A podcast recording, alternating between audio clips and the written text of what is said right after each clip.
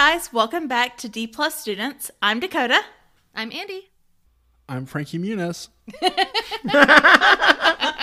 Oh my god, I'm so excited to have you on this episode. Yes, our new special Wow, guest. Frankie Muniz. No, I'm just Aaron.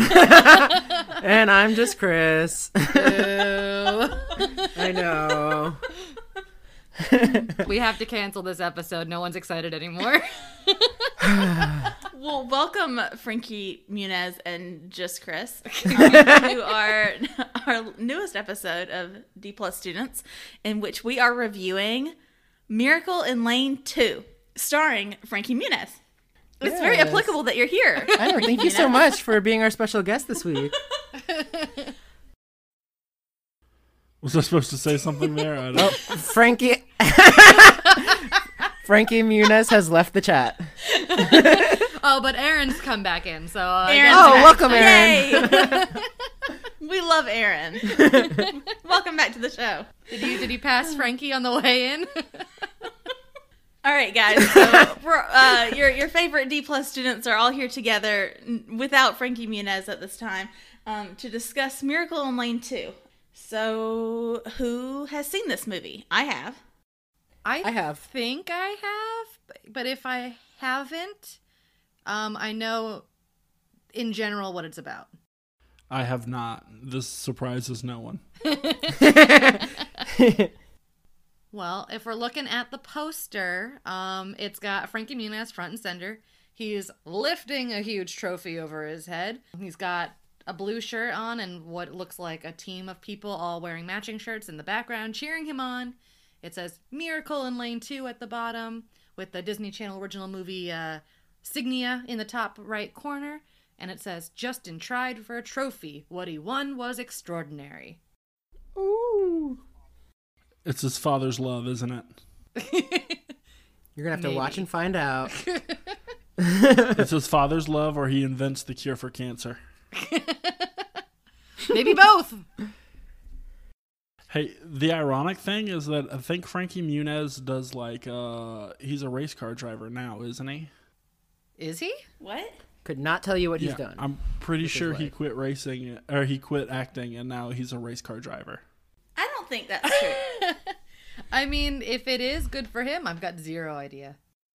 He had a career from in 2008 he quit acting to pursue being a race car driver and then was like, "You know what? This isn't exciting enough." So from 2012 to 2014 he did learn how to be the drummer of a band. Oh, What? wow. Good for him. that real? What a diverse pri- portfolio this little man has. You know? Frankie Muniz, we love you. Come on the show. Come back, Frankie Muniz. Yes. Very cool. Okay, interesting. Just to just to reconfirm, who has seen this movie? I think just you and maybe Chris. Yeah, I've Oh, seen okay. it. I'm also in the maybe. Okay, well, Chris has seen it. You and Chris. So it's you and the Chris show again. I'm oh. still in the maybe bucket, but I know what the movie's about for the most part. I got to be honest with you. I love it when Chris and I have seen the movie and no one else has. It's to be the trend for the last few episodes. So. I feel a sense of camaraderie with. I do too, and we always have him. like we always have very similar opinions when that happens too. So I'm always like, yes, this is this is a team effort.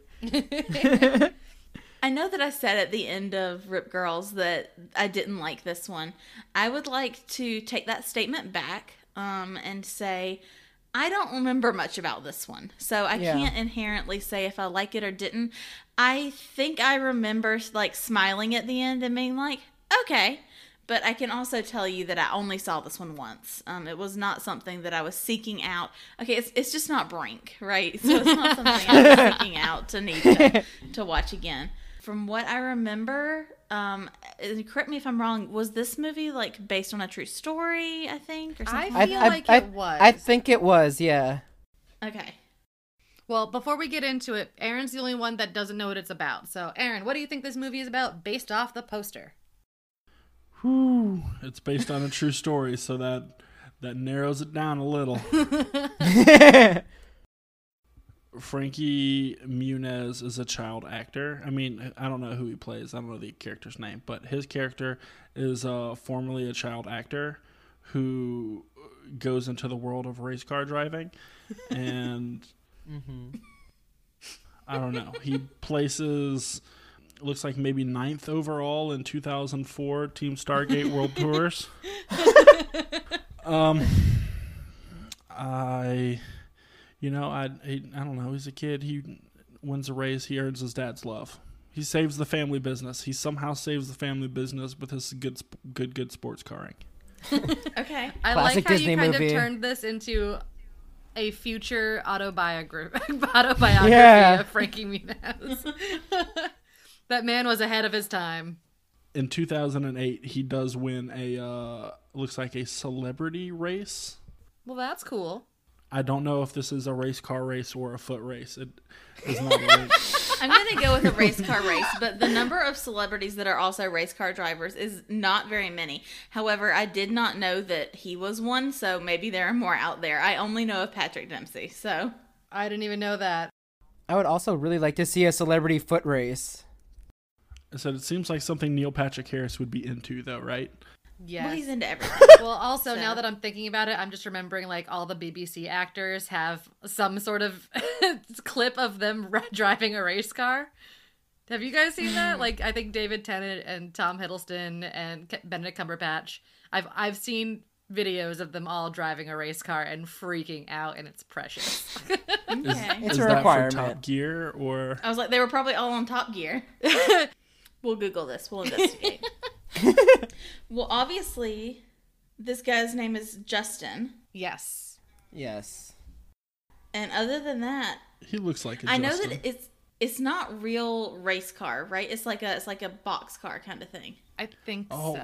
It's Yeah, like I a believe little so. Rascals esque race. kind of, yeah. A little bit.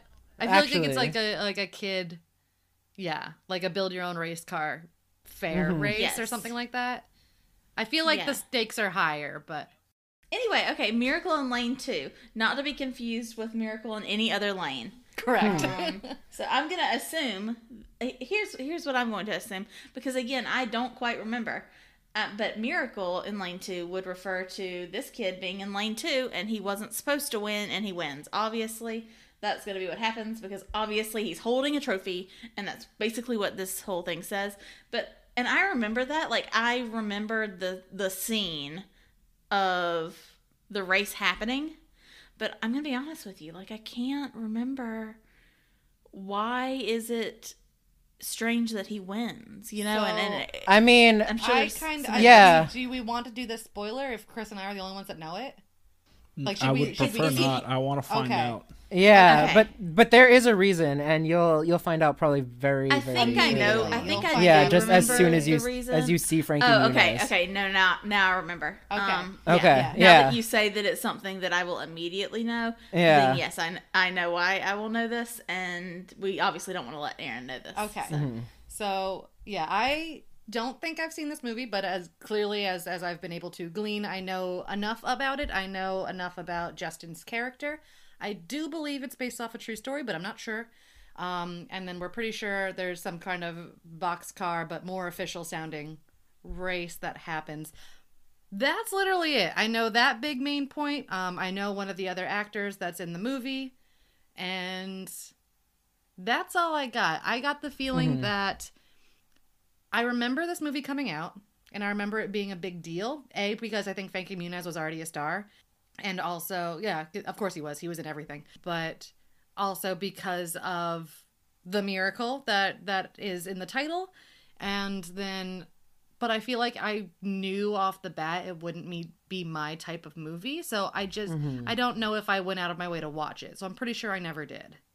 Yeah, this is definitely one of those movies that like I've only seen because it was on TV in my house and I was in the room. Um, would not have like sought this out at all. But I feel like we're in like a part of the Disney Channel original movies where they're all kind of forgettable and like nobody really knows them like we did. um, well, this was probably a big one, but I didn't remember this movie happened until the last episode where we said we're doing it next. I know I know another actor that's in the movie. It's actually one of the actors from Brink. And yeah, obviously, again, Frankie Muniz was a big deal. I think this was part of when Disney was doing like quote unquote meaningful films. Like, I think it, it's, again, it's not like racial bias like um like the color of friendship was but i think the fact that this is another like true story miracle that it was like trying to be like more heartwarming family flick more than like fantastic flick Oh, it's got Patrick in it. sure Is Patrick right? the Black That's- Power Ranger? That's the that's the it's the friend from Brink. the the good Um, friend the nice one The the best friend, and he's also in um So Weird. yeah that's the guy who's in it What was really funny was that my dad, we were scrolling through Disney Plus the other day trying to pull up Hamilton, um, and we were at my parents' house, and my dad was like, "So weird."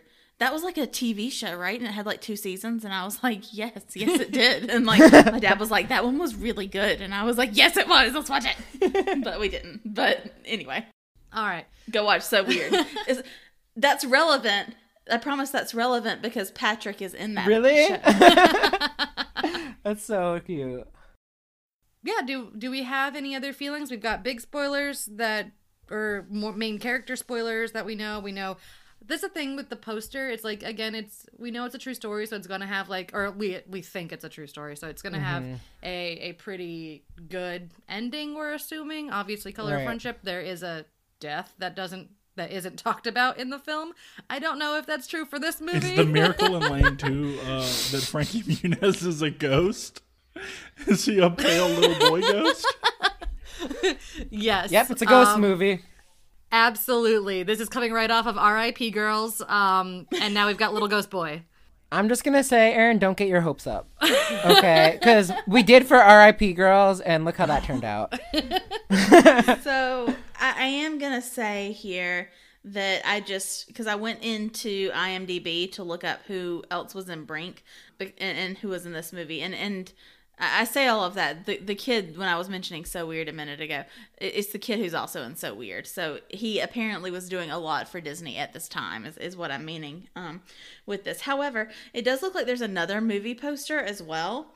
Um, and it has a different little tagline. It's got Frankie Muniz looking very excited and it says big plans big dreams and they're about to happen in record time um, which i, I like that's that cute. tag i think that, that Oh. would have been a, a, a, a better tag for the main one Yeah, I like that tag better because I also like in our photo um, that is that seems to be the original or the the official Disney Channel original movie photo. Like we already know this guy wins a trophy, so I feel like that puts off a lot of um, the stakes, as Dakota would say. But we'll see. There's a lot of other stuff happening in this movie. I'm assuming, so yeah I guess we'll we'll watch it and come on back. Ow, ow. Is the dog on the scooter in this one? no It would be better with a dog on a scooter, though. Specifically, a beagle if they could find one talented enough.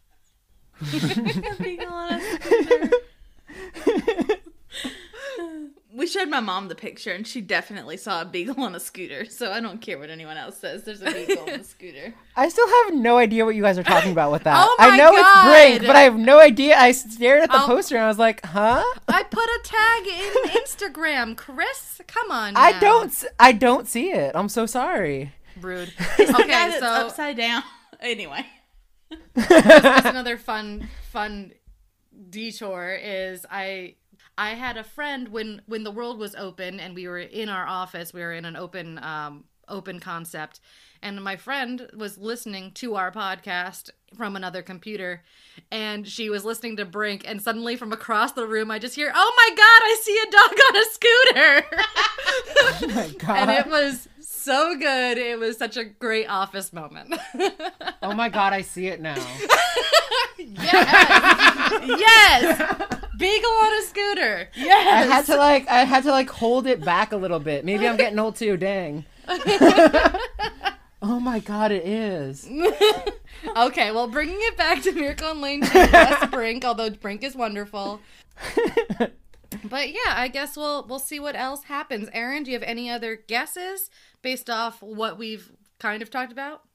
Yeah, I no, I don't really have any other guesses. I'm interested because I like Frankie Muniz. Kind of, I mean, he was alright at this time. He was probably like just getting started.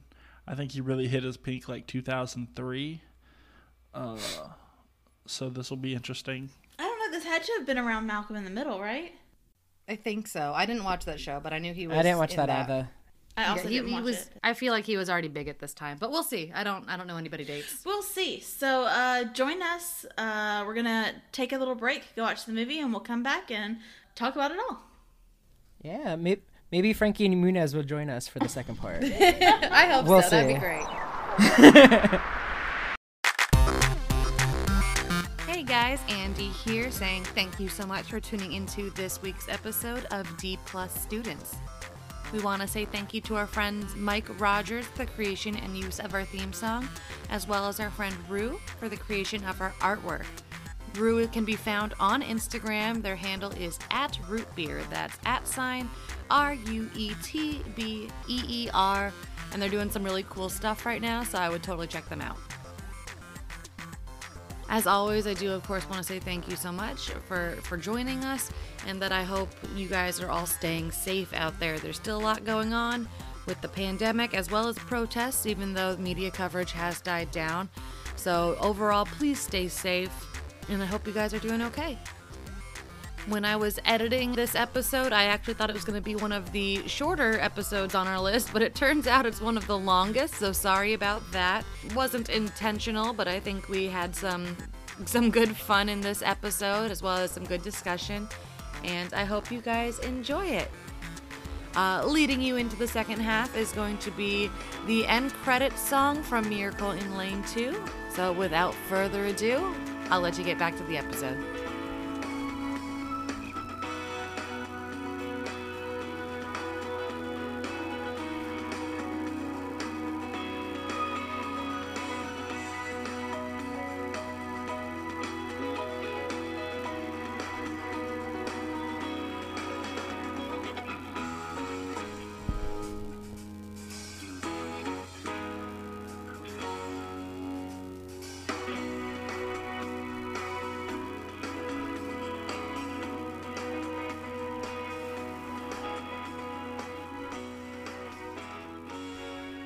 Guys, welcome back from the break. And we're here to discuss Miracle in Lane 2. We all watched the movie, and I think that we're going to have a really great conversation around it. I just want to say that anything that I've said about this movie up until this point, I'm sorry. I'm sorry, Frankie Muniz. I'm sorry for the at the end of Rip Girls when I wasn't excited. I'm so glad that I watched this movie, and I can't wait to talk about it. really interesting. Alrighty. Yes. So should we get through a quick synopsis if we can? Yeah, Yeah. Andy, take it away. Oh my gosh, I'm gonna do my best. Okay. So uh I can. I'm here to help. okay, I appreciate you. It does start out uh with uh, like we said, it is based off a true story, so we see a big like, you know, based off the true story of Justin Yoder is his name. And he is a young man with spina bifida, and he's in a wheelchair. And you see him um, as Frankie Muniz do kind of a voiceover intro to all of his health issues. I think he specifically says that his legs are linguini, and um, he talks about like how he's in and out of the hospital all the time and how it's really difficult that he can't do things that a quote unquote normal person can, specifically like his big brother, who is kind of a sports MVP. Uh, he does all of the sports at school and he wins all the big games. I think the season that this takes place is his baseball season. And he talks about like kind of the issues with building up to that, wanting to be a part of that. His room is filled with trophies that are his brother's, and he wants a trophy for himself. I think the show also, uh, I sorry, I think the movie also goes off um, to introduce another character, which is Old Man Vic, who is an angry older neighbor that you know doesn't like anybody. Um, he's kind of like that mysterious house at the end of the street where like toys disappear. Like he gives off that vibe where like no one goes near his house because he's not friendly. His lights are never on for some reason, and he's just there and ornery and mean. And Justin is helping his brother and his friends hand out newspapers. And in doing so, uh, Justin finds a flyer for a um, Little League baseball tryouts. And he wants to go. Um, again, he wants to prove himself as a sportsman, just like his brother. And he coerces his parents into letting him go. And this movie is filled really with lots of fun, um, like quirky cutscenes through his imagination. Like he talks to God multiple times, and God in his head is his favorite race car driver. And uh, whenever he has conversations with his parents, his family is judge and jury. So it goes in and out of like these fun, surreal little clips. Um, so you see his mother fighting on his side as I think he calls her Mama Grizzly, uh, someone who's very protective of him and his differences. And he convinces her to allow him to try out for the team. And when they go to try out, the coach says, This isn't possible. This is we have a, a team for special players, but this is a quote unquote normal team, and we can't accommodate him. He won't be able to, uh, you know, run the bases, do all the things that everyone else on the team is doing. He quotes a um a, high insurance premium or something like that as well because of the way they're playing the the game. Yeah, he could get injured, and they're like, "Well, everybody can get injured," and he's like, mm, "We don't have the insurance to cover this." And the mom, I think, says, "Well, if you won't let my one son play, I won't let my other son play, whose name is Seth, I believe." And it becomes this whole big thing. Justin actually gets sick during this interaction, and they go home, kind of defeated that he doesn't have a sport that he can play. And at one point, he and his brother get into an argument about winning a trophy. So, um, he goes to a chess competition and brags that he's going to bring home a big trophy for his brother Seth. And Seth's like, You've been playing for like two days. I don't think that's going to happen. and it doesn't. Justin lies about his age to get into a younger gaming bracket because he thinks it'll help him win. Um, and he doesn't. He gets beat his first game by like a 10 year old chess prodigy. And on his way, kind of out the door licking his wounds, he sees Old Man Vic with a very fancy sports car. And they're trying to win a car show. And they found out that uh, when t- when Justin's talking to like the organizer, he says, "Well, Old Man Vic's car is clearly the best, but Old Man Vic is not friendly, and we count dollars as a vote, so he needs to talk to people to get donations in order to win." So Justin goes up to him and kind of propositions him, saying, "Like, I'll help you win this car or win this trophy if I get to keep it." So he does. He takes the donations box and takes over talking to everybody for Old Man Vic, um, using his charm as well as his disability to like bring people in and get him get votes. And Old Man Vic wins. He says that he will have the trophy engraved with Justin's name on it, and it'll be delivered in a week or so. So then we get flash forward to um, Justin waiting for this package that doesn't come. And then while he's out, uh, Old Man Vic stops by and lets Seth know that he has a package for him, which leads to Justin going over to his house, finding his garage open, and thinking that he sees the trophy box on like some top shelf. Uh, he tries to get it down by using like a broom or something as leverage to like knock it off the shelf. And in doing so, he knocks over this entire, you know, rickety shelf filled with hardware on top of the nice old car. So he does a lot of damage. And I think at one point the car actually gets bumped and it's not parked apparently. So it rolls down like the hill and hits a bunch of garbage cans. So this car is now like completely wrecked. And Justin is now forced to help out Old Man Vic to kind of Like repay split the damage. equity. Yeah. Yeah. So he's now like doing chores for him around the house and helping clean the garage and things like that and fixing fences. You know, anything that old man Vic needs done, Justin is now kind of his gopher. There's one section of Vic's property that is off limits and it is his shed.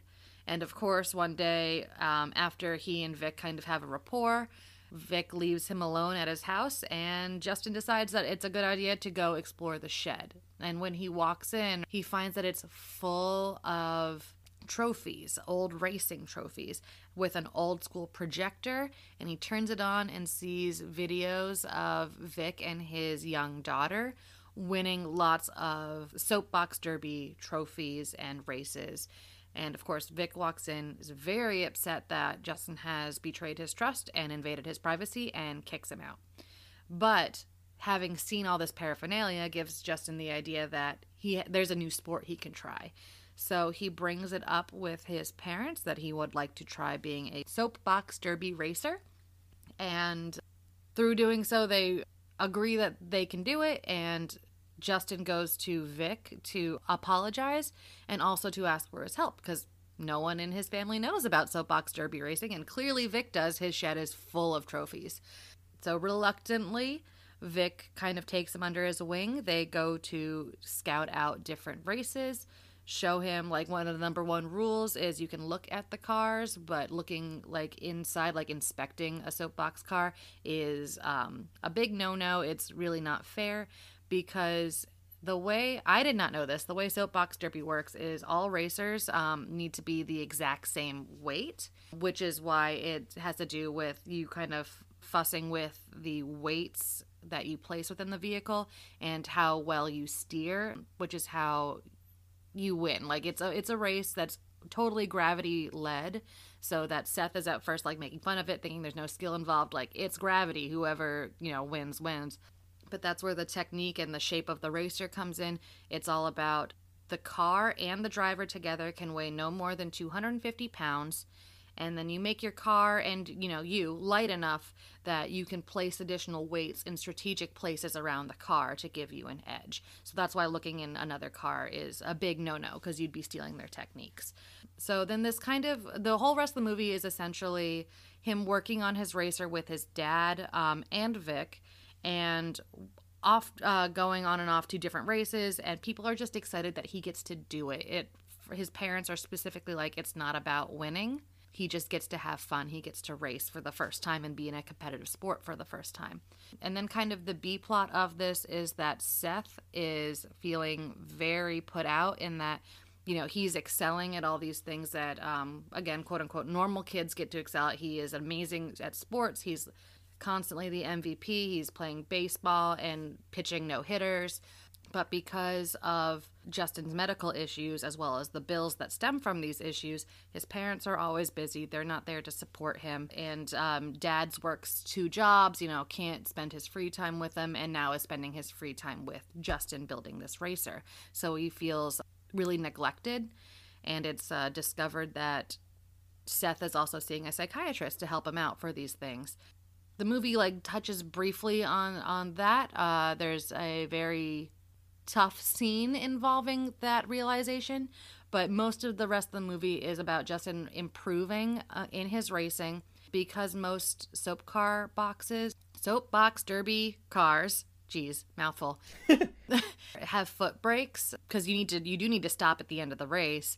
Um, but obviously, Justin does not have working leg muscles, so he cannot. So his dad and Vic create a handbrake for him to use, and he's been using that successfully this whole time. And at like one of the preliminary races to like the big, I'm assuming national race, he has an issue where one of his illnesses is means that spinal fluid uh, builds up in his brain, and right before the big race, he starts getting a headache.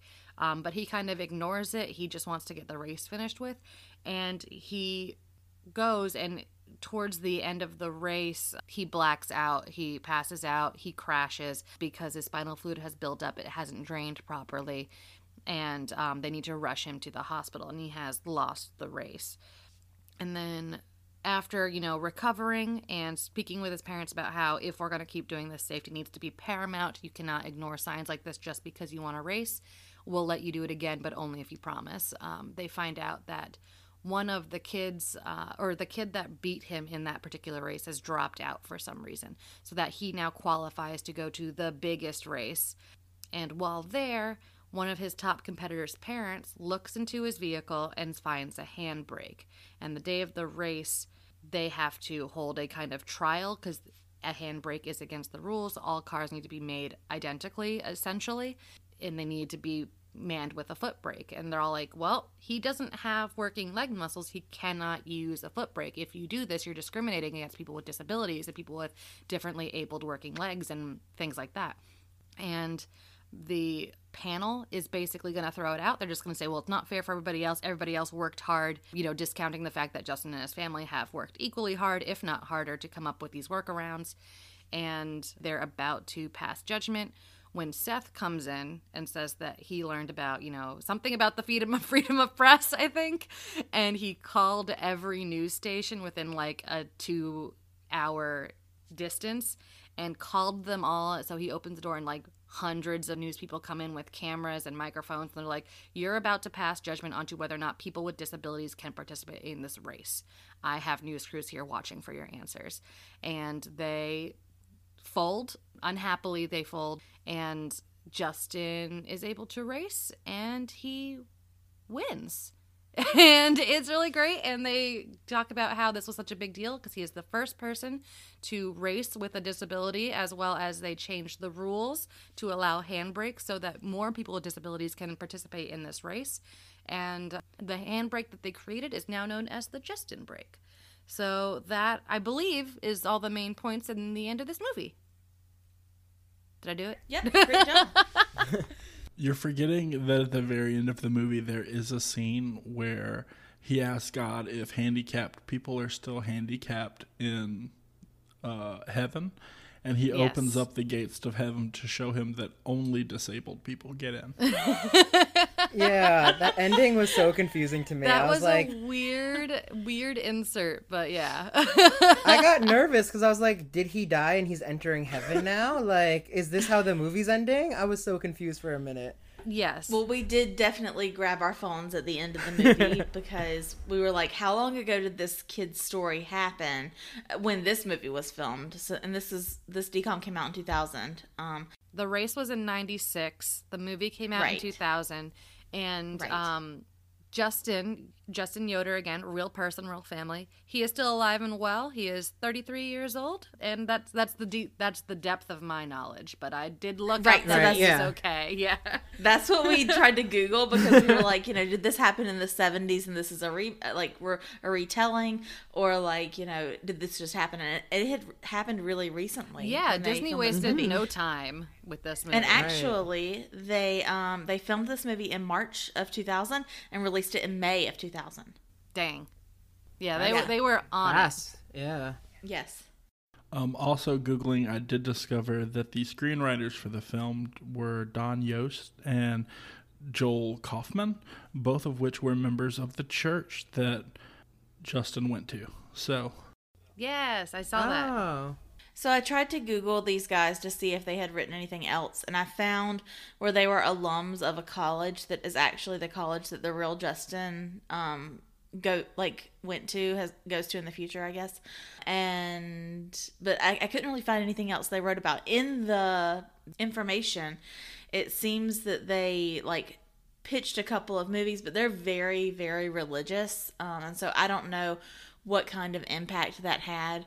Um, that's not necessarily something you see a lot in Hollywood, especially kind of in the 90s and 2000s, I feel like. Um, I mean, there's that, there, there are definitely areas for that. But uh, for people, because it specifically says that they w- were living in the Midwest and wanting to remain in the Midwest, you know, like i don't i don't i think that there's a lot of people doing a lot of different things in hollywood and in new york that like you don't necessarily go to the midwest to find people to do these kinds of things. Right.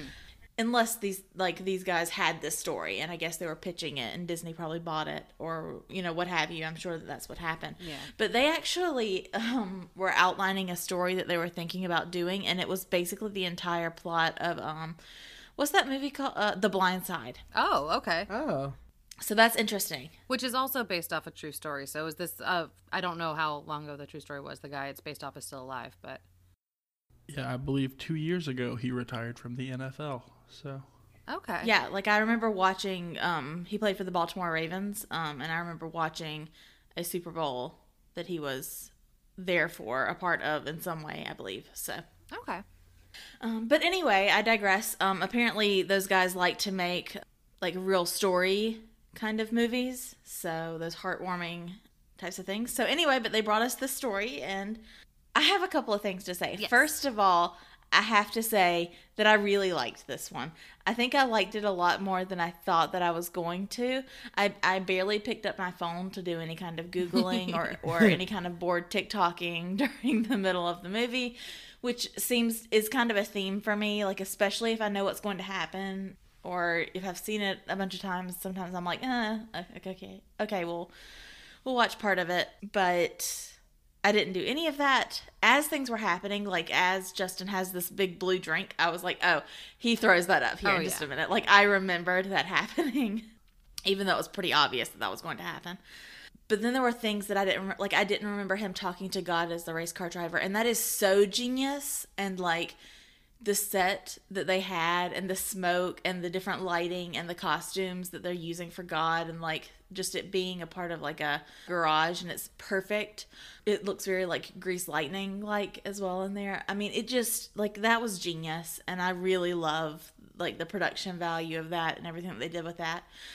Um, I've got a lot of love for the parents. We can get back around to that and that relationship and that dynamic. Um, I also really love Seth, and I think that we have a lot to talk about with that as well. I hate Justin. Okay, Thank you. Justin is the absolute worst. He doesn't care about anybody except himself. E- Even when he, it's all about him, it still has to be all about him in the way that he wants it to be about him. He's like, Oh, I have a headache. And everyone's like, Oh my gosh, you have a headache? The world is ending. We've got our go bags. We're calling the hospital. We've done this 24 other times because you've had 24 surgeries so far. So, like, we're getting ready and we're doing all these things. And he's like, Um, guys, it's just a headache. It's not that kind of headache. And I was like, listen here, little boy. Okay. Like, you understand that your parents spend a lot of money and have spent a lot of time worrying about you. I'm not a parent, but I can't imagine the amount of worry that I would have, like, every day about my kid, especially just in general, but then especially a kid with, with a disability like this. And then you say the word headache, like you could choose some other words, or you could say everything's fine, but my head hurts. But no, you say the word headache, and then everyone, you gave people enough time to react, and then you're like perturbed that they got flustered. Anyway, I got a lot to say about Justin because I think he's entitled and I think he's selfish and I think he's rude and he has no regard for anybody else. And he disrespects Vic and he's like pretentious and he thinks that he can do anyway I, I really don't like this kid. So i'm gonna let someone else talk about their feelings on justin but i just kind of at first wanted to talk about like what i did like and i really want to circle back around to those things but um, right now i wanted to discuss he's just the he's the absolute worst Um, so I did some research just to figure out. i'm concerned that no one's backing me up on this, but okay go ahead I agree with you. Well, I have he's other thoughts. I, I totally agree with you. Um, however, but g- go ahead Aaron. I wanted to find out about more famous athletes with disabilities. Cool. Ooh. So, obviously, there's some like Oscar Pistorius, famous Olympian. You say the word obviously at first. However, I'm not quite sure who that is. So can you give us a history lesson? Yes, he is from Johannesburg.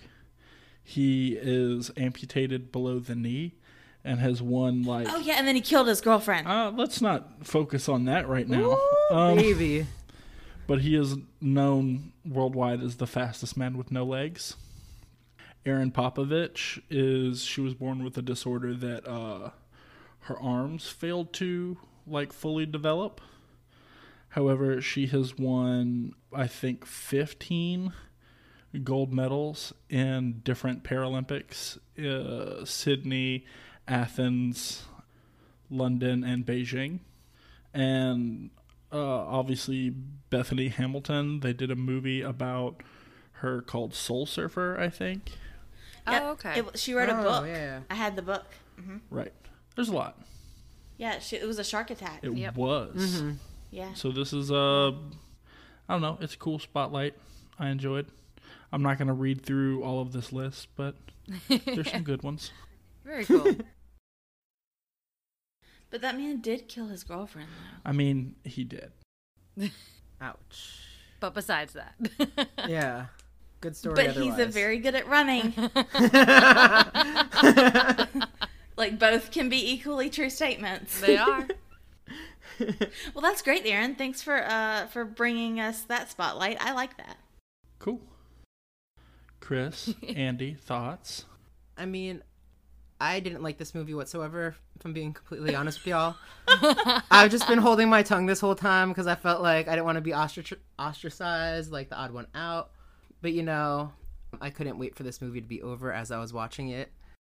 Hot Okay. take: Chris doesn't like disabled people. Go on. I knew this would happen too. Uh, I was like, I have to like this movie. Tell movie. us with your working legs how you dislike. And now I'm gonna say it. I didn't like him either. He was annoying in that movie. I'm sorry. I was like, I don't know if I just don't like Frankie Muniz or like the comedy of the movie. Um, but I did not like him. He was annoying. What else? I just I don't like racing. I don't like sports things. I'm gonna disagree. I didn't like that a racer was being God. That was weird to me. I get it. And maybe if it was like a women's wrestler and this is about women's wrestling, my whole Okay. idea would be completely different. But I just don't think I'm the demographic for this. That's fair. And I was just like, I can't wait for this to be over. Can we touch for a second on God's six six sideburns? They were really intense. So I They did were, Google yeah. because I wanted to know if that was a real thing. And I don't I didn't again, I didn't do a deep dive, so I don't know if maybe this is based off a different person that they stylized for the movie, but the the racer's name in the movie is Bobby Wade and in like he not just has a, you know, imaginary relationship with Justin Yoder, but he does apparently, as an old friend of Vic's, he also comes by the hospital and um, you know is, is making nice with him and then gives him a shout out on TV. So I don't know if this is based off a real experience, but I googled and Bobby Wade is not a real person, so he did not have these six six sideburns. But they were intense. They were like big, like obtuse angles that went from you know the hairline all the way like down to his the side of his chin. They were crazy. So there was a Billy Wade who died in an accident saw in 1970. So I don't know that he's the the person that they were basing Did he Yeah. have this off of. sideburns like that? I in, unless unless he's someone that Justin Yoder did really idolize, um, that it, that could be the case. But if he passed away in in the seventies, Justin was only twelve in ninety six, so he wouldn't have actually met man. Correct. Right. So I I really liked God as this race car driver. Pers- if if God and I were having a chit chat, I don't think that I would like to envision God as a as a race car driver. However, for Justin, and again for we talk a lot about Disney moving movies being like an accurate portrayal of the age of the children in which like the actors and then the, and the children that are in the movie. And like my 12 year old self would have totally had like a, a you know with an overactive imagination could have fantasized what god looked like. I don't remember explicitly uh, trying to picture what he looked like but i think that's a very cool image and I really like Justin's imagination. Again, the only thing I like about Justin because okay, let's just talk about how he decided to roll up in this man's garage. First of all, you see that there are no lights on. Second of all, it wasn't even like your place to go and get that box anyway. He was coming back. He already told you that he was going to give it to you. He said a deal's a deal. You have no reason not to believe him. Also, it has your name engraved on it. He already told you that. So what is he going to do with that? Then you see this extremely dusty garage with these rickety old shelves, and you're like, that man who, although he was taller than Justin, is not like eight feet tall. That man put my trophy all the way up here at the very tip top of this dusty, rickety old shelf, and it suddenly got six inches of dust on it. and um, I'm going to take this broom handle and I'm going to knock it off, and nothing's going to go wrong. And I, oh, I just, oh. And then he didn't learn his lesson then because then he had to go and do the whole thing with the shed. Yeah. I Yeah. just really, I really can't um, with Justin. But I do like his imagination. Um, yeah. Yeah, I definitely have have mixed feelings about the character. I think that they goofed him up a bit more, you know, casting Frankie Muniz, who was, I believe, in Malcolm in the Middle at the time, and then Yes. making it more Disney friendly. Because I thought maybe I'd seen this movie, and after watching it, I can say I definitely had not. And for me, that's because um, movies based off of true stories tend to put me off because I know that to be based off a true story, that means something sad has happened. So I agree. so I tend to avoid movies that I know are purposely sad. So I knew that, you know, even though I hadn't seen it, I knew this was about a boy in a wheelchair winning a race. The fact that it's called Miracle in Lane 2 made me think that something big happened, but really it's just the fact that he essentially won a non discriminatory suit before it went to court, essentially. Um, Miracle's a stretch. Agreed. Right. Right. Like I think that, you know, other other sports stories that have either been titled miracle or, you know, do we believe in miracles? You know, that kind of stuff makes more sense than he raced and he won because he was good at it. Um Right. but having gone like a, essentially probably avoided this movie when I was younger to watching it now, I think, oh, they did a really good job, even though it's not my cup of tea to do um, all of the surreal splices, like again with the parents being the judge and jury, and with um, Bobby Wade being God. That was not what I was expecting, and it made me appreciate kind of like the fluff a bit more, like that they went out of their way to make this a an easier to digest story because I was expecting something that hit heavy, and I wasn't sure if I would like that. So I'm not sure how much of movie Justin is similar to real life Justin, but I agree. He made a lot of really bad choices that did not reflect well on him. He was very um en- entitled, I think you said Dakota. That's a good word um to to I said get- every word. any any number of them. so I, I think that that was very true. So not the most flattering depiction, but again, I'm not sure how much actually reflects on the real life Justin Yoder. But then also, we have to take into account this boy is 12 and he's lived a very rough life. I do have a personal experience with this in that my younger cousin has a disease that does not allow her to use her leg muscles, and she has been in a wheelchair for most of her life. I, I have very few memories of her not in a wheelchair. So I know personally that I have been through family situations um, and things like that that I don't want to share because I haven't asked her permission, so I don't want to share any of her personal story. But things that I have been like in the room for or around for made me have a greater appreciation for what someone like that has to go through because you can learn as much as you want, but as an able bodied person, I will never know what it takes to do those things. I was in a wheelchair for like three months a couple years ago after breaking my foot, and it sucked. I cannot imagine. And like, I broke my foot, so like, if needed, I could still get up and hobble around. And obviously, depending on the severity of your situation, that could or could not be true. My cousin, she's been in a chair most of her life, and she, you know, has a bunch of able bodied cousins and we're not like all sports stars i actually don't think any of us are but you know we go running we go hiking we go down to the beach. Not we don't always think about the availability of every activity we do. And um, i just can't imagine needing to go through that every day of your life. It's it's just i have a, an appreciation for the tough times um, as i've seen through some of them. You know it's a whole it's a whole thing that you have to figure out how to live through. I agree in the movie justin's kind of a jerk but i have no idea how much of that is played up to make the movie more enjoyable as a young person watching the movie Yeah, let me be very clear. Real Justin Yoder, if you ever are listening to this, um, we don't really think that of you. No. Um, I just want to make it very clear that like and, and and I don't know, like some of these might be based on real interactions. Like how many times? I mean, I don't know. I don't have any siblings, but how many times have you told your sibling that you hate them or whatever? Like, y- you know what I mean. So like that's just normal siblings, just in general. yeah And we'll Yeah. get that to, get to that in a minute. Uh-huh. Um, however, I really do have.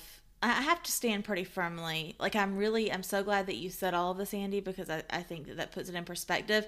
And you know, to think about that, I'm I'm looking at this through a lens of which I will, um, hopefully n- never have to be to the point where I can't use my legs. So like I have no, you know, wiggle room or any way to say how I think he should or shouldn't act. But the respect to Vic's garage and Vic's shed, like those are the things that is a 12 year old boy being an asshole. So like, you know, and in that scenario, I really feel like he is is is uh, I can't that's kind of something I can't get over. No, I totally agree, and I wasn't saying all that to be like you're a bad person for thinking that movie Justin is a bad I- person. I, I know. 'Cause I. I, I totally agree. Like when I was watching it, I'm like anybody in you know in their right mind can tell this is a bad idea. It's gonna go poorly. He is essentially trespassing and burglarizing and damaging property. Like he wasn't making Yeah. good decisions. Um, and I did have a problem with that.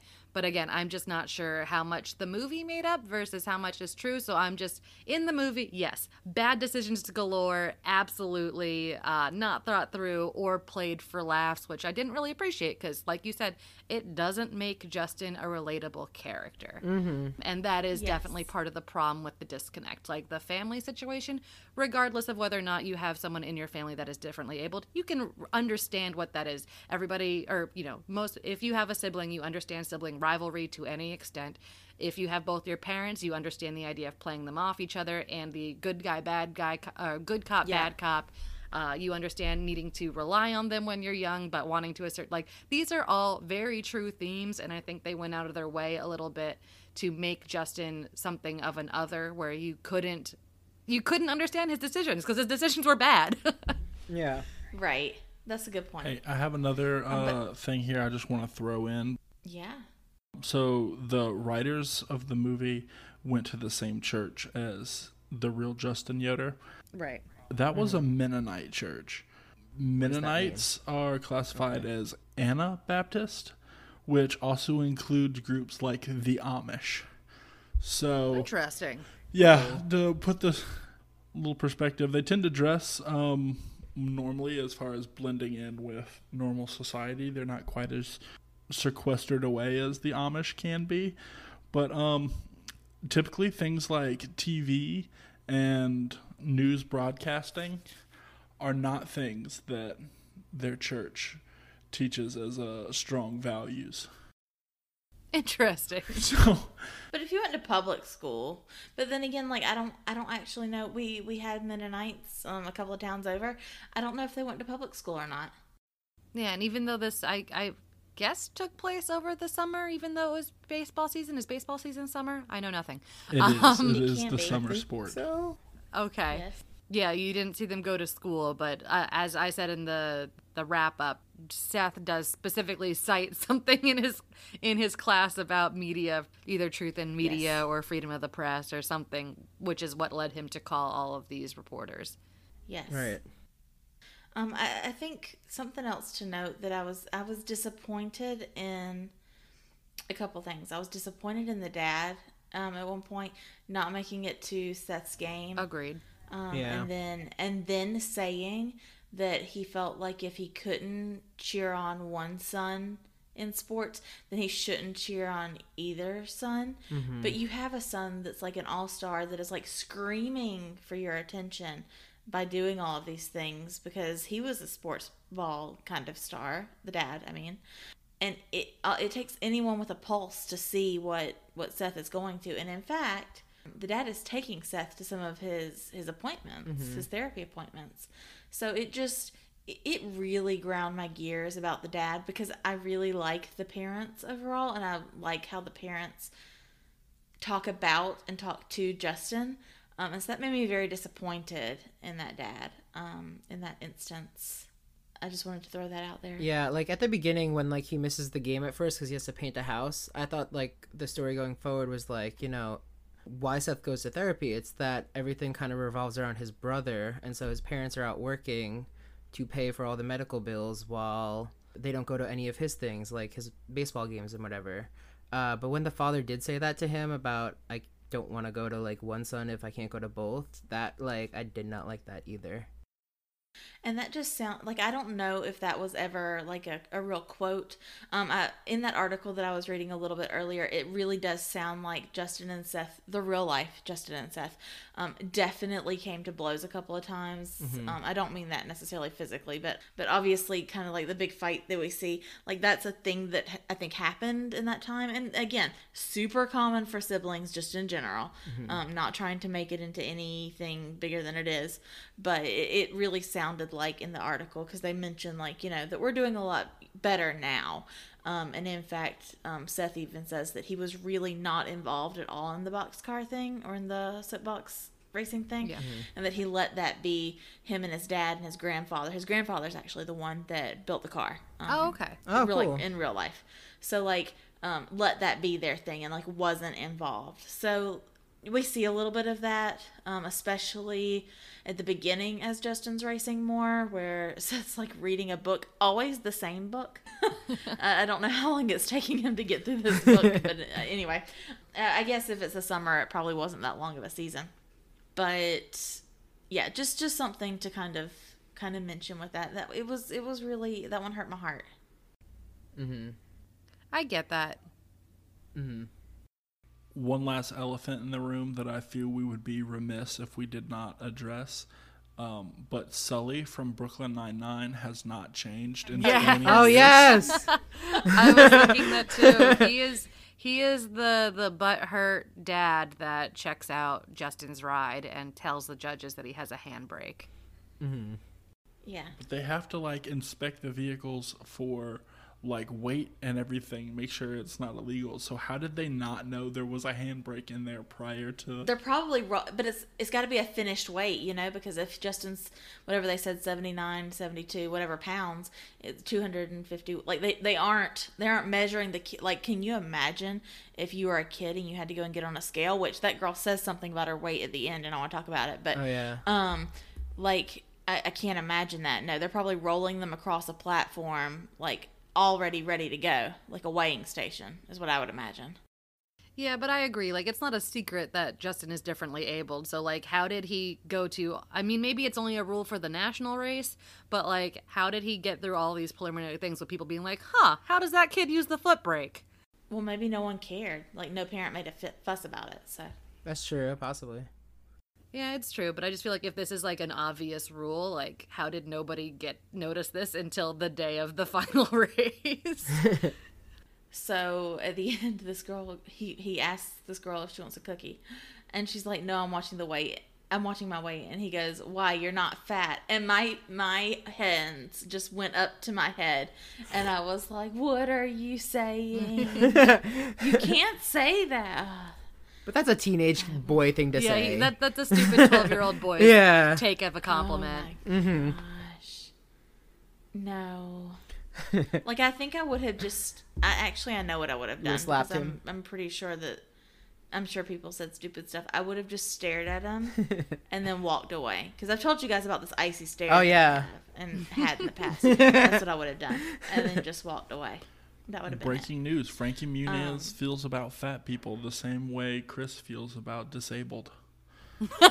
All right, listen. Stop it, Aaron. I will not let you get away with this. I do think most of my hatred for this movie is not wheelchair people. It is Frankie Muniz. I just can't stand that man. I don't know what it is about him. I did not like Malcolm in the Middle. I did not like Agent Cody Banks. Did you like Big Fat Liar? uh like not him in it. I feel like his comedy is like always the same where he's just like annoying and everything. I mean, I think that's true for like most child actors. True. But there's something about him that I just can't But do. uh, but I agree. I think that because I I've never seen Malcolm in the Middle actually, but I'm assuming he's a snarky character. I know he breaks the fourth wall and stuff. So I feel like again, part of the draw was regardless of what true events actually happened, I think they definitely played up his mischievous side because it was more on brand for Frankie Muniz more than anything else. That's kind of the feel I got, which I agree is part of the reason that Justin the character is so unlikable. yeah. Well, and Frankie Muniz does resemble Justin Yoder. Like, I mean, obviously a Hollywood glamorized version, but yeah. So, a couple other things that I want to talk about. Um, I have nothing by way of fashion. I've already talked about how awesome God looks, so I don't have anything else to say because nothing. That's such a good comment, though. really happens. I love how God looks. Yeah, God looks great. Um, other You than that, that, nothing of merit. Um, typical jeans, typical t-shirts. Yeah, Yeah, I was wondering Whatever. what you were gonna say. The best friend, the girl best friend, is wearing very strange color combinations because she's wearing like yellow at one point and then these green uh, and kind of this rust color and thought they were strange colors but literally she's in like two scenes and no one cares so like it's not it's nothing to point out. Um i would like to talk about the parents. Yes. because you see like the dad kissing the mom and the dad is also a professor who then also paints houses. This is just interesting to me um, because he's got to make ends meet. And then the mom is a realtor who has like many showings, and she's Mama Grizzly and like Power Woman on the Move. Um, I really love the parents, like the love that they share Yes. um, and their dynamic. Um, specifically, at one point in time, I know you're. there's some strawberry Yeah. massage oil that that um that Justin finds, and then later she says, "I'm in the mood for strawberries." and he's like, "Oh, Uh-huh. great." Um, and I was like, "Oh man, this is I can't believe this made it into this movie." These, which again, which is why I'm going to go out on a limb and say that Frankie Muniz, like this this world of Justin Yoder, um, they they aren't Mennonites. Like I'm going to go ahead and say maybe that because I don't think that. I I just I find that very interesting, and I'm I'm also have secondhand embarrassment really bad, and I'm like I'm wondering what these people, these real life people that were being portrayed, like watching that scene back, were like, oh my goodness, you know, I don't know, I don't know, I don't know how much veto power they had over the script, but I can't imagine being them and watching that. Like I can't imagine being me if I had a real life thing happen to me, and then watching that scene if those were my parents. Absolutely not. Right. So anyway, I just I really love their love. And again, it's uh except for the dad saying that and and there's some there's some neglect and there's some trauma that goes along with that that again we can talk about a little bit with Seth. But as far as it being two parents that absolutely still love both of their kids um and just the the love that they have for each other. Um I like it. I like that family dynamic. Yeah, I think the family played really well together. And again, even though some of the hijinks were a little bit in, you know, on the insane side, I feel like the the family reacted as a normal family. You know, there's sibling rivalry, there's feeling of neglect on both sides, there's uh, parental love for both their children as well as for each other. Um, you know, working to make ends meet, but keeping on the bright side of things. Like I thought they did the family dynamic really well. Yes. Um, something else we've got to talk about is that crash. Yeah. Did anyone else like cover their eyes? Because I was horrified at like that crash scene. So, um, this this might sound insensitive, but I, I wasn't horrified, but I was pretty sure that he finished first. You know, that's what I was thinking too. I didn't really I was care about watching the it, and I yeah, I was like, well, he'll be happy when he wakes up because Yeah. A, we know he's not dead, um, because it is based off a true story, and and B, I'm pretty sure he finished first, so he'll be really excited when he wakes up. like, like I was like, oh, even even though this, you know, the movie's telling me that this is all about precision, and by the end he was veering pretty spectacularly, which is how he crashed. He went off, he went off the road, but he went mm-hmm. off the road after he crossed the finish line, and I was pretty sure that he beat the other car by a pretty good mile. Well, if you're not conscious, you can't win. Yeah, maybe. Maybe it was like he didn't he when you crash regardless, like again if there's a braking issue, maybe you don't win, but I don't know. I thought that was really weird and I was pretty sure he won. And then they're like, "Oh, he didn't win. He doesn't qualify, but there's always next year." And then Yeah. the, the the other dude miraculously drops out for some reason. They don't I don't think they give a reason, but they're like the winner of the race isn't going to participate, so Justin's in. Plot power. but I'm sorry I veered that away. I was not horrified, um, although it was scary. But I, I think part of it was I knew it was going to happen, so I was okay. Like the second he said he wasn't feeling good, I'm like, oh, he gonna crash on the way down. And then also this movie has 45 minutes left, so he's okay. I subscribe to the theory that he did in fact die in that crash and the whole rest of the movie is like his uh his ghost is going through because I don't know what the recovery time for that brain surgery where they have to change the stents out is, but Apparently not long. Right. I don't know that he's back behind the wheel that quick. And like hanging out with his famous race car driver friend, who was maybe also God. So maybe God was letting him into heaven. Yeah. Yeah. So I, uh, I I thought that, that crash was it was very scary to me, but just it, I thought it was very graphic. I mean, maybe not, maybe it's, but it was graphic for a Disney movie. Yes, that's true. Like there was no blood, but you see, you know, you see a full person crash a vehicle, and he's all slumped, and you know they have to drag him out at the end. And then Seth is just like emotionally wrecked. Mm-hmm. Like Seth has my heart. First of Oh, all, yeah. I love this actor and I love him in Brink and I love him in So Weird. So I just was I just loved him. His characters were not. Th- I mean, his acting was not that different than what who he kind of played in Brink, except that he was like a brother instead of a best friend. You know. But I just, I really, really loved him. He's one of Coda's BBs. As Aaron says, anytime I love someone specifically, they're one of my BBs. And I would like to go on record I- to it- say that I do not call them their BBs, but Dakota calls them their BBs. Lies. That's not true. You have said that before. So, um, fun fun fact about that actor, um, just because obviously we again uh, calling back to the color of friendship that won um, an NAACP award. I was curious if this is also based off a true story, if it's won anything. And in addition to winning Directors Guild of America award in 2001 and uh, Humanitas Prize also in 2001 in the children's live action category, the that actor whose name is Patrick Levis or Le- Levis L E V I S won the Young Levy? Artist Award for young for young supporting actor or supporting young Good for actor. them. Yay. That's nice. We love them. Very cool. Um, but Seth, you guys, like Seth is drinking like I don't know what it is, some kind of like something Dakota's st- stomach or milk of magnesia. I'm not really sure, but he's drinking something like to be able to go to sleep. Like, and he's It's awful young to have that problem. Yeah. This man has stomach ulcers, and like when when Justin goes off the rails and is like has this crash, like I'm sure that all Seth can r- realize in his brain is like the last thing I said was that I hated him or what you know what I mean? Like Yeah. that's the last real interaction we had, and like this man is wrecked and traumatized, and I don't think that Seth gets enough credit. Like sure, at a couple of times Seth is is like you're not going to be late to my game, right? Why is everything about Justin? Like he says that a couple of times. Um, but he is the most caring and supportive big brother, I think, ultimately. Um, because this one guy makes fun of Justin and he's like the first person to defend him.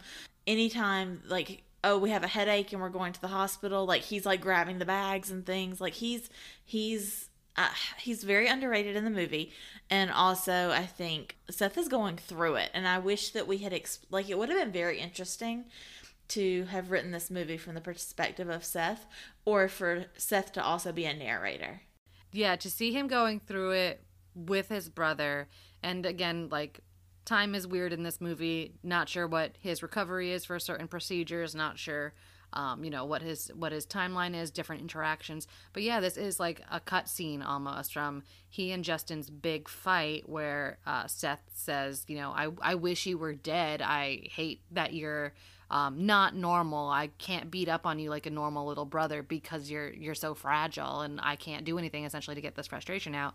And then we cut to the big race where Justin crashes, and yeah, I I agree that Seth is definitely feeling some trauma there. I was kind of impressed also now that we know that the family itself in real life is is Mennonite. I personally am non-religious, but I kind of appreciated the fact that they didn't show any real prayer in the movie because sometimes they do. And you i think the only prayer you see is seth making a joke about like the food they're about to eat is bad. But when they're at the hospital later you see the parents you know holding hands and looking at each other and making sure they're okay. And then you kind of cut to seth who is off on his own head in his hands like hands clasped in front of him like you can tell even though the the movie does not narrate it specifically that Seth is deep in prayer and I felt like that was really deep and important because you always say stupid stuff to your siblings, assuming you have them. I've said stupid shit to my sister. She said stuff to me. And we're still sisters at the end of the day. Like, we don't wish harm on each other. And even though I'm assuming real life Justin knew that real life Seth would never mean that, it's one of those things that you're just like this is the this could be the last thing I've said to this person. This is this is how, you know, I'm going to be remembered or my last memory of being with them is me shouting terrible selfish things at them. And that is extremely scary. And i totally agree that seth seth carried a lot of emotional baggage in this movie even though the movie was not based around him. And i thought that was one of the things that it did really well and that's like a thing you know people saying mean things to each other and then someone gets into a car crash and passes away and like you can't get that time back and like that's a real thing that happens to people unfortunately um so it was hard. It was also hard to listen to Justin um, say some really negative things in regards to Seth's mental health and use that as a as like a knife to dig into his chest, Yeah. especially like in the screaming at each other in the yard in front of his friends like first of all not appropriate to really say anyway but then especially in this setting. And i'm not going to repeat it because it was like so bad that and and it was also very 2000s something that you would say. But it was like it was hard for me to kind of listen to and and and like i i don't know how i would have reacted having things like that said to me and then seth's just like rolling with it because basically because the frankie muniz characterization of justin like gets whatever he wants and like justin can just say whatever and then you know we keep it moving because it's justin so Yeah, I agree. It, it's one of those things that, like, regardless of disability, like, I feel like every sibling feels that about their other sibling. Like, I, when I was growing up, I thought my parents were way too lenient on my sister, and she got everything, and she got a higher allowance, and they treated her with, you know, uh, she can do whatever she wants. And I was like, that's not fair. I didn't grow up that way. Um, but obviously, it's heightened when there are things like medical issues and mental health involved. And um, I think I, I, I also won't repeat it out of respect, but also I think that part of the the argument that we're talking about specifically is when Justin finds out that Seth has been going to a psychiatrist. I think he yells, "Well, at least I'm not crazy" or something like that, um, and goes off about um, how like he he might not be able to use his legs but at least his brain works or something and obviously that's not appropriate and we're coming now into an age where people are understanding that mental health is extremely important to your well-being and that yeah. people are trying to um, stop the negative information regarding seeing counselors and therapists and psychiatrists and we're normalizing it but people still think this way which is a huge bummer but yeah this was definitely a targeted attack at the time and it just you know it barreled out of control on both ends which i think is also again sibling things hmm. I Sure. think that siblings fight and they tend to fight dirty. So I get it. i don't have siblings Chris, do you have siblings? This is this is critical information. I, I have a brother, yes, and we've definitely both said things to each other in the heat of the moment of a fight that were uncalled for and too far. yeah Nice. But he deserved it, so. Hmm.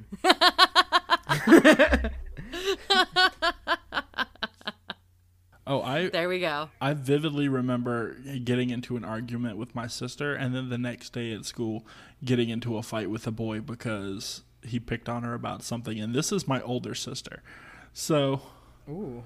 this is uh, I don't know. I was in like first grade. By a fight, I mean I think I pushed somebody. Guys, like there's a special relationship. So Aaron and his sister are one year, one month, and one day apart. And like the things, like like at the, at one point in time, his sister tried to fight a doctor, basically. Um, so the doctor was putting a shot into Aaron's leg, and Aaron started crying. He was like, I don't know, a year old maybe, or a few months old at this point. So then his sister smacks the needle out of Aaron's leg. Oh my God. Um, which does more harm than good, as you can Left a imagine. huge But gash. she, but she was very much coming to the rescue of her little brother and was very upset at the doctor for making him cry and hurting him. And that is, although like they actually they have more in common now, I would say, than they used to. Just that kind of happens as you grow up a lot of times. But like they were not particularly close in, in high school, I could say, um, because I knew both of them. I was very good friends with his sister and then was dating Aaron.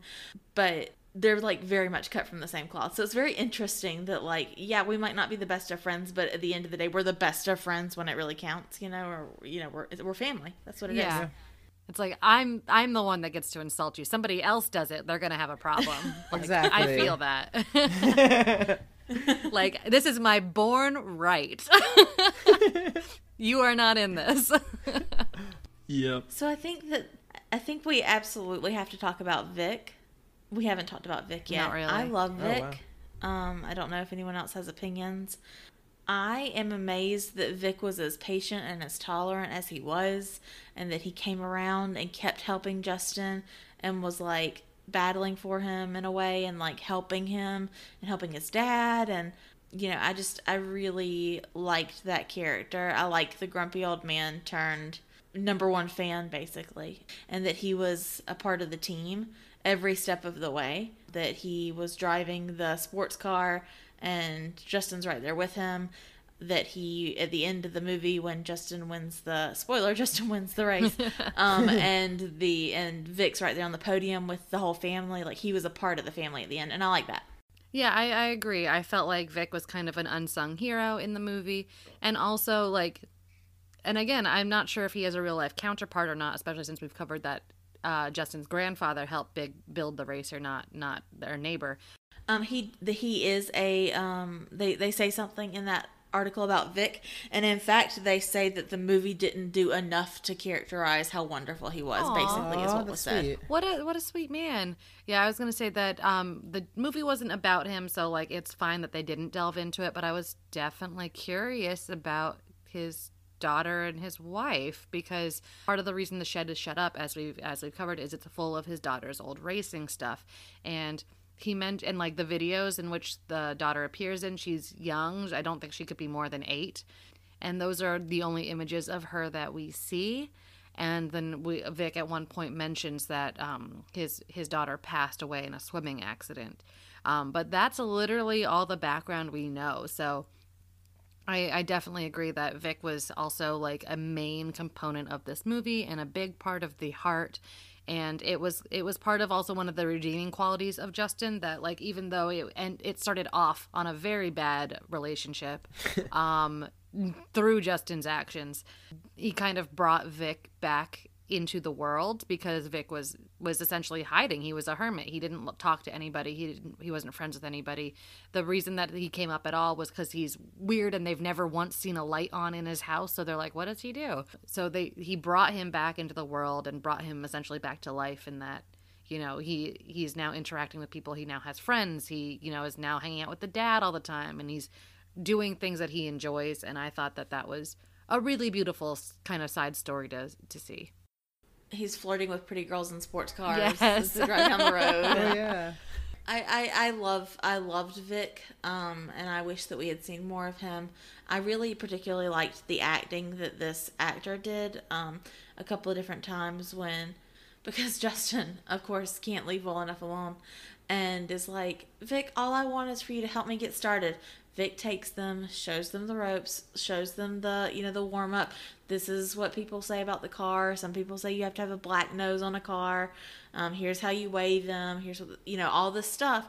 They're walking back, and he's like, "Okay, so when are we gonna build it?" And Vic's like, "Whoa, you said that I just needed to show you the ropes. I did that. You gave me some cookies. Like, you know, I, Vic's like, I'm trying to be friendly here. And Justin's like, no, you know, I want a trophy. And I'm like, I can't, I can't believe you keep putting this man through this. but then at the same time, like, like Vic does such a good acting job of being like, no, I can't go through this. Like, I am emotionally and physically not prepared to enter this world again. And I, I really, really loved loved that whole characterization. Hey, I have a super important question slash realization I just had. At the very end of the movie, we see like a close up of uh, Frankie Muniz looking up at his trophy case, and it's just the trophy for the race that he won. What happened to the trophy for the uh, for the car show? i'm not sure i was thinking about that too we never actually see it He decided he's gonna keep the shitty kids. Exactly. yeah he's like this is mine now absolutely not you broke my car i keep your trophy To be honest, I think it's fair. i think that's fair too but good question So are we uh, ready to rate it, or does anyone else have any final thoughts? Um, I think I'm good. I think we covered everything that was important to us. So I'll go first. Um, and I'm, I think I'm gonna give this a. I'm gonna give it a seven. A seven. That's higher than I was expecting. Out of Yeah. what? I mean, may, maybe a six. What's your scale? Can I go six and a half? yeah. um, uh, uh bedpans that the race car driver is using as a steering wheel and that's very strange and then it's very strange that the bedpan is then in the sports car or in the race car on tv it's very and he strange shows it to news people, and they are unfazed You know by what? him carrying around this bed. you know what just for that we're it's a six out of ten Six out of ten bedpans All right, I liked this one a lot. I think I'm going to be a little bit higher than probably everyone else. I'm going to give this one an eight out of ten divine uh, sideburns. Wow. Beautiful. okay It was between divine sideburns and wheelchair angels. oh my god. that's also weird okay i think a six is right I do just want to throw in, just because uh, you reminded me, I think that that scene, A, agreed, very weird. Um, not the best visual uh, component they could have added.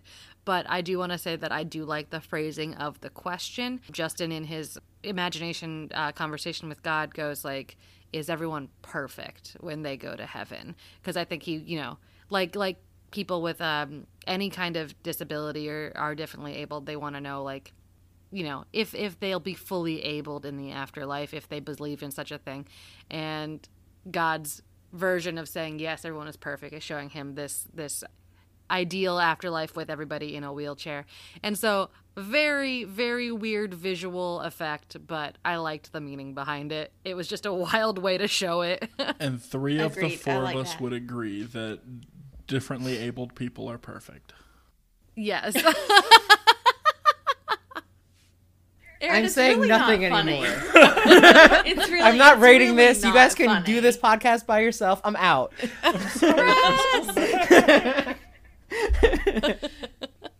Aaron does this thing where he gets himself going and then he drives it literally into the ground. Um, so um, I apologize on behalf of, of my household. Um, and and I, I'll, I'm going to let you know that I don't think that you think that there's an issue with dis- differently able people. oh my god. okay so to backtrack we've got um, So a a six six and an eight. a six and an eight chris how you feeling Yes. Um, some of y'all might be mad, but it needs to be said. I'm gonna give this a four out of ten bottles of strawberry massage oil. But um, I'm I'm not I'm not mad at that. Like you know, I, I I like that you gave it higher than I gave Can of Worms because this is a at least travesty. had some redeeming qualities. yeah, Um, unlike Can of Worms. yeah, like I just don't think this movie is made for me. I'm not saying it's a bad movie. It's just not my cup of tea. Not but your I do demographic. Exactly. It, but no, they did. I really did like the the storyline with Seth the brother. I think they did that really well. Um, and the relationship between him, um, him and his brother, and then incorporating the therapy into it too. I thought that was awesome. But other than that, I just wasn't really for me. i think that's fair Fair. Yeah, I am going to. Um, oh, did you give a scale? What? What? Are, oh, massage oil. Oh my gosh, yes. Yes, of course. terrifying, terrifying. Um, I am gonna give it a seven because having not seen it, as I said, it exceeded my expectations. I was expecting kind of. Again, I knew he was gonna win the race. It's called Miracle. The poster has him holding a trophy, but um again, like going into it, I was very nervous. I thought it was going to be kind of dark and um, something that was going to make me feel bad. You know, like because that's the thing. I feel like I, I get sec- you get secondhand embarrassment. I get secondhand like un- like uncomfortable, and I was like, oh no, this is going to be like this is just going to bring me down, and I can't think of a good time that I'd want to watch this movie. And then even though the humor was not my jam, it definitely exceeded those expectations. I think the surreal aspects that they threw in there were very creative and they kept the movie moving quickly as well as informatively and as well as like it did it you know was a good out for anything that would have been too heavy for a Disney movie. So I thought they did a good job with that. So I'm going to give it a 7 trophies. Race car trophies. Seven trophies. Nice. I am going through just very quickly, like the whole each DCOM ranked based on feminism. And I don't even see this one on this list, which checks out because like there's no women. Yeah, there's only the Um. mom and I think the best fr- the friend of Seth who doesn't I don't think have a name. He has two friends in the movie and I don't know any of their names. Yeah. Yeah, like I oof, this that one's a bust here, I think. Um, I have a question, just like a food for thought. But since we know that the writers of this movie were friends, presumably friends of the family, does it make it weirder the whole obsession with the s- strawberry massage oil, or Yes, that's what I was do saying. you think they're in church just like I bet they like it real nasty? Stop. No, we have to cut that out. Maybe they just Absolutely not. visited their house once and there was a bottle of strawberry massage oil out. You know? No, either I'm way, very no. uncomfortable. I'm very uncomfortable with this, with this conversation. I was thinking in the other direction of being like if they know the family does Justin feel like the writers think he's a shit person? like that was more my thought process, but I mean, both can be true. I'm very uncomfortable. okay, so we've got um uh six, seven, eight, and four. What does that equal? Twenty five? Uh, yes, which makes it a six point six point five. So well if it's six Six point point two five. then we're gonna round it down to a six. So this Miracle in Lane Two gets a six from the D plus students, which I think is is pretty fair. Yeah. So uh join us in two weeks when we discuss um st- Sister from Planet Stepsister Weird. from Planet weird. Yes. Oh, this is gonna be weird. Weird. Which is a, yes, yes it is. That's one of the that's one of the words in the title. So um I think I think we can all agree that it's I, I don't know. Sometimes titles can be misleading. This title is very long and very specific, I believe. kind of like a miracle in lane two like would not say this is a miracle but you know okay also don't really reference lane two except when they're like throwing some golf balls down it and they're like oh lane two's faster let's do that one but then i'm like do you get to pick the lane i'm very confused I, i'm still unclear. Yes. instructions unclear. The short answer is that yes. If you have the higher qualifier, you get to pick which lane you want to be in. okay Oh, that's cool. right. I didn't know that. That is true of most races. Cool. alrighty well aaron teaches us race things Be prepared for me to explain in detail why you would want to pick one lane over the other. It has a lot to do with heat and oil. Okay all right okay. so like in nascar when they're all in different lanes I mean, yes, there is typically a faster lane, and uh, Is yeah, there? but that's not. are they all not the same length I mean, objectively, no. So join us next week, or and join us in, join us in two weeks when we uh, discuss Stepsister, Stepsister for from Planet, Weird. Woo. All right, bye guys. Bye. Bye. Bye.